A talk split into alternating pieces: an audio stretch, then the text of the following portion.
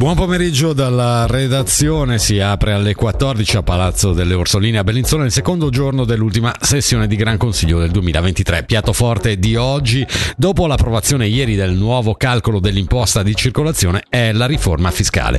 Sentiamo il servizio di Michele Sedili. Nella proposta del Consiglio di Stato si prevede l'aumento della deduzione delle spese professionali progressivamente fino a 3.500 franchi, l'adeguamento dell'imposta di successione e donazione, l'alleviamento della tassazione delle prestazioni in capitale della previdenza, con lo scopo di allineare il Ticino agli altri cantoni, come anche la riduzione delle aliquote massime dell'imposta sul reddito.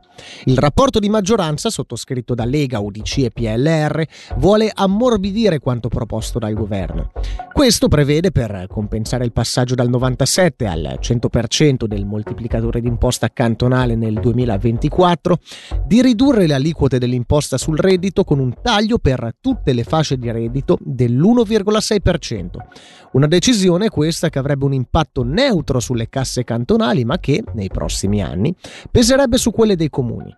Sugli sgravi ai redditi alti, con un taglio progressivo dell'aliquota dal 15 al 12%, PS e Verdi, che hanno sottoscritto il rapporto di minoranza, hanno già annunciato battaglia.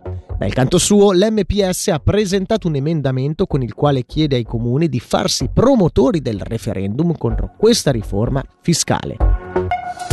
Il dibattito sul nuovo calcolo per l'imposta di circolazione, che come detto è stato adottato ieri dal Gran Consiglio, ha inevitabilmente chiamato in discussione l'annoso problema del traffico, che secondo il fronte socialista non sarà risolto con la nuova tassa. Per Ivo Durish, quello che serve veramente è il road pricing, ovvero il pedaggio urbano, una soluzione che non fa l'unanimità, come sottolineato dal consigliere di Stato Norman Gobbi, che ha ricarato la dose circa un aumento delle code per i controlli della vignetta elettronica.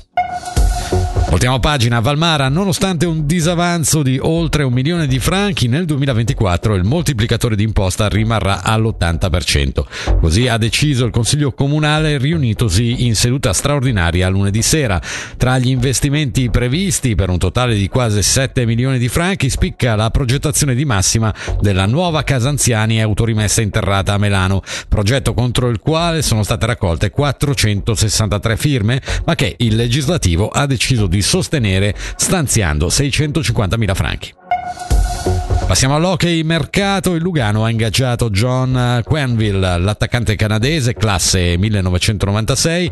Vestirà la maglia bianconera fino al termine della stagione 2023-2024, in un momento in cui coach Gianninazzi deve confrontarsi con le assenze di Granlund e Carr.